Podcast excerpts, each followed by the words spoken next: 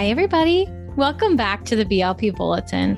I'm Danielle Berman, and it is Monday, May 9th. Hope you guys had a great weekend, got some time to relax and refresh for the week. And a quick note, excited to share that season 4 of BLP will be starting next week. So thrilled to share all of these incredible interviews we've been capturing here over the last couple months. A few more to come. So of course, if you know anyone that we should be talking to this season, let me know. But stay tuned for next Thursday, May 19th, for our first guest of season 4. Okay. Now let's get into this week's bulletin. I want to start off by talking about Allyson Felix. We know she is the most decorated U.S. track and field athlete in history. She's built her own company and brand, Sash, and was publicly critical of Nike's lack of maternity leave and protections and options. And she's already created childcare grants for women athletes, and she's continuing to support women across the board, now partnering with the iced tea brand Pure Leaf on a No Grants initiative. According to Well and Good, which is where I found out about this, almost 3 in 4 women think they'll experience negative outcomes when they say no at work, and 2 in 3 women actually do experience negative outcomes when they say no at work. 1 in 6 women who say no will lose out on pay, and 1 in 10 women are fired for saying no. Each time a woman says no to an ask in the workplace, she risks losing up to $1,406 in future earning potential. That's crazy.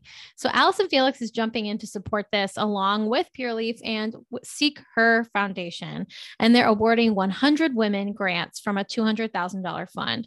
You can apply. Anyone can apply. If you're a woman who is worried about saying no at the workplace, you can go to PureLeafGrants.com and say why you need the money, what you're doing, what you're saying no to, and you have a chance to win. So thank you to Allyson Felix for continuing to advocate for women everywhere. Those stats are insane. So I think it's great to see Allyson Felix taking her, advocacy of women and mothers from sports world into the business world as well.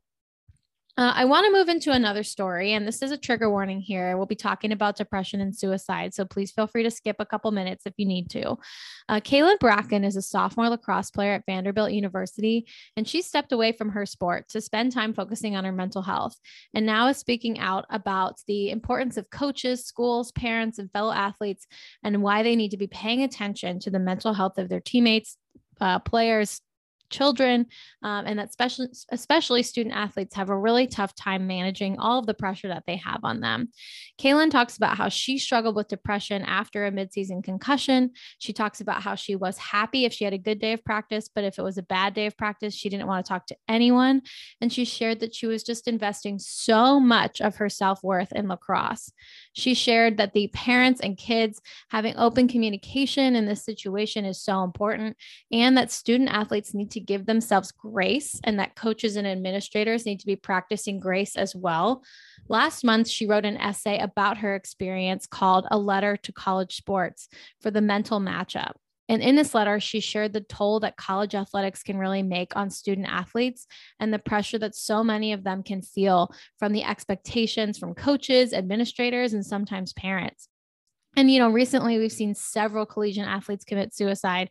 Stanford soccer player Katie Meyer, Duke lacrosse player Morgan Rogers, JMU softball player Lauren Barnett, and Southern University cheerleader just last week, Erlana Miller. It's so awful, thoughts and prayers going out to the families of all of these young people, but it does show the unrealistic expectations and isolating system that college athletics can be.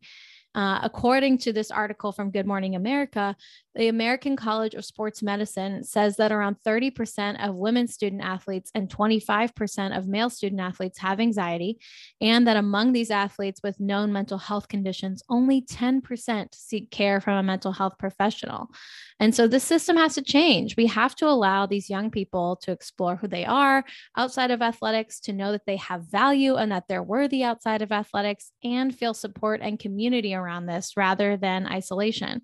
This is too many families that have lost their loved ones because of a broken system that values statistics and performance over individuality and humanity. So, this is a great story. I think Kaylin speaking out is a really, really positive thing, and hopefully more and more athletes will continue to do so to break that stigma. But if you or someone you know is in crisis, you can call the National Suicide Prevention Lifeline at 1-800-273-TALK That's 1-800-273-8255 or contact the Crisis Text Line by texting HOME HOME to 741-741. You can reach the Trans Lifeline at 877-565-8860 in the US or 877-330-6366 in Canada. And the Trevor Project can be reached at 866-488-7386. These are all really great numbers. I'll make sure they're in the show notes as well, but a really important story from Good Morning America and Kayla Bracken. Changing gears, we're talking about Steph Curry again on the bulletin. He's continuing to make waves here. He was featured in First and Pen, which is a great media platform that aims to inform, inspire, and connect through voices of color in sports. Definitely recommend you check it out. But he just announced on social media that he's launching a junior golf tour to help bridge access to audiences who otherwise wouldn't be welcome in the sport. He's partnering with the American Junior Golf Association to create the Underrated Golf Tour. And the tour is going to bring the most diverse, talented 12 to 18-year-old boys and girls to compete. And that tour will be completely free for all the golfers competing. In his Instagram post, Curry shares that less than 2% of golfers are people of color and that the game has to be accessible for all. So you can check it out. You can go to Google Steph Curry Underrated Tour. It'll take you to their website where you can apply, but go check the tournament out. Pretty sure the applications to play close this week. So be sure to check that out. And congrats to Steph Curry for continuing to create opportunities for more equity in sports. And I want to end this week on an important story we really haven't touched on too much yet, and that is the detention of Brittney Griner in Russia. If you haven't heard, Phoenix Mercury star Brittney Griner was detained back in February when entering Russia for possession of illegal vape cartridges containing hashish oil. She has not been formally charged, but she has been detained for more than 75 days and is scheduled to have a hearing on May 19th. Now, many in the WNBA, the U.S. government, and the Biden administration haven't spoken out until now because they didn't want to give the Russian government reasons to retaliate or escalate the situation, given that there's a war going on. Maybe if Brittney Griner was seen as someone that's very important to the U.S., they could leverage it. So they really wanted to keep things kind of let it flow through the Russian system. But last week, the U.S. government changed their consideration of Brittney Griner and has said they now consider her wrongfully detained. And this means they'll be shifting into high gear to work to bring her home. They won't wait for the Russian legal system to take her case. They will work directly with the Russian government and their contacts to negotiate her return. And the WNBA, their players, teammates, friends, and family can start to draw more attention to the situation. So definitely expect to hear more about this. But what I want to highlight is Brittney Griner's agent, Lindsay Kagawa Colas, wrote a story in the LA Times, I think about 2 weeks ago, about the situation and more specifically what this situation highlights about women's sports here in the U.S. She points out that Brittney was only going overseas to Russia because that's how she supplements her income, and that more than half of the WNBA players play for pro clubs overseas in between the seasons of the WNBA because the largest contracts paid to women basketball players have come from countries like Russia and Turkey. They can make more than 6 to 7 times their maximum salary in the WNBA playing overseas, and they're making up $500,000 to $1 million of lost revenue here in the U.S. by playing in other countries. Colas shares the keys to unlocking economic opportunity for women in sports, and it lies in increased investment across 4 key interconnected areas, according to her op-ed. She highlights media, sponsorship, merchandise, and ticketing. And she talks about the need to invest in women and bet on women because it's our responsibility, and that we are also right now sending women athletes potentially into harm's way because of this disparity in support and investment. Again, think about it. Could you imagine a star NBA player having to play in their offseason overseas just to make enough money? I think it's so important to highlight that this is only happening because of the disparity in pay that women athletes make versus men. And I think it's really important that Brittney Griner's story is shared, not only because we need to get her home and get her home safely, but that this is such an important perspective from Lindsay Colas, all the work she's doing to support women's sports for Brittney Griner and equity in the industry. I wanted to add that in addition to honoring Griner with her initials and jersey number on every court during this season, the WNBA and all of their other teams will be continuing Griner's philanthropic efforts throughout the season as they await her safe return. This was reported in the Gist. So at every WNBA game, you'll see her initials on the court and her jersey number, but then you'll also see some players and teams kind of continuing some of the philanthropic partnerships and efforts she would have been doing during the season had she been home. So let's all hope for her safe return.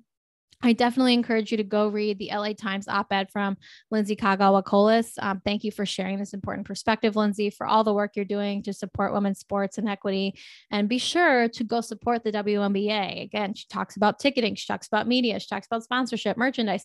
Support them. Buy their jerseys. Buy the orange WNBA hoodie. Buy tickets to the games. Watch the games on TV. You know, tune in and show up to support women's sports in your area. And this is not just the WNBA. This is women's soccer. This is softball. This is volleyball. Go support women's sports. And that's it for this week and the BLP Bulletin. Thanks for tuning in to learn more about the world of sport philanthropy and athlete activism. Please support our podcast. You can rate and review us on Apple and Spotify so we can reach even more incredible listeners just like you. You can connect with me on Good Pods. Let me know what you love and what you want to see on the show. And take care. I'll see you back here next week for the first episode of season 4 of The Big League Philanthropist. Crazy to say that, but I'm so excited. Have a great week, everybody.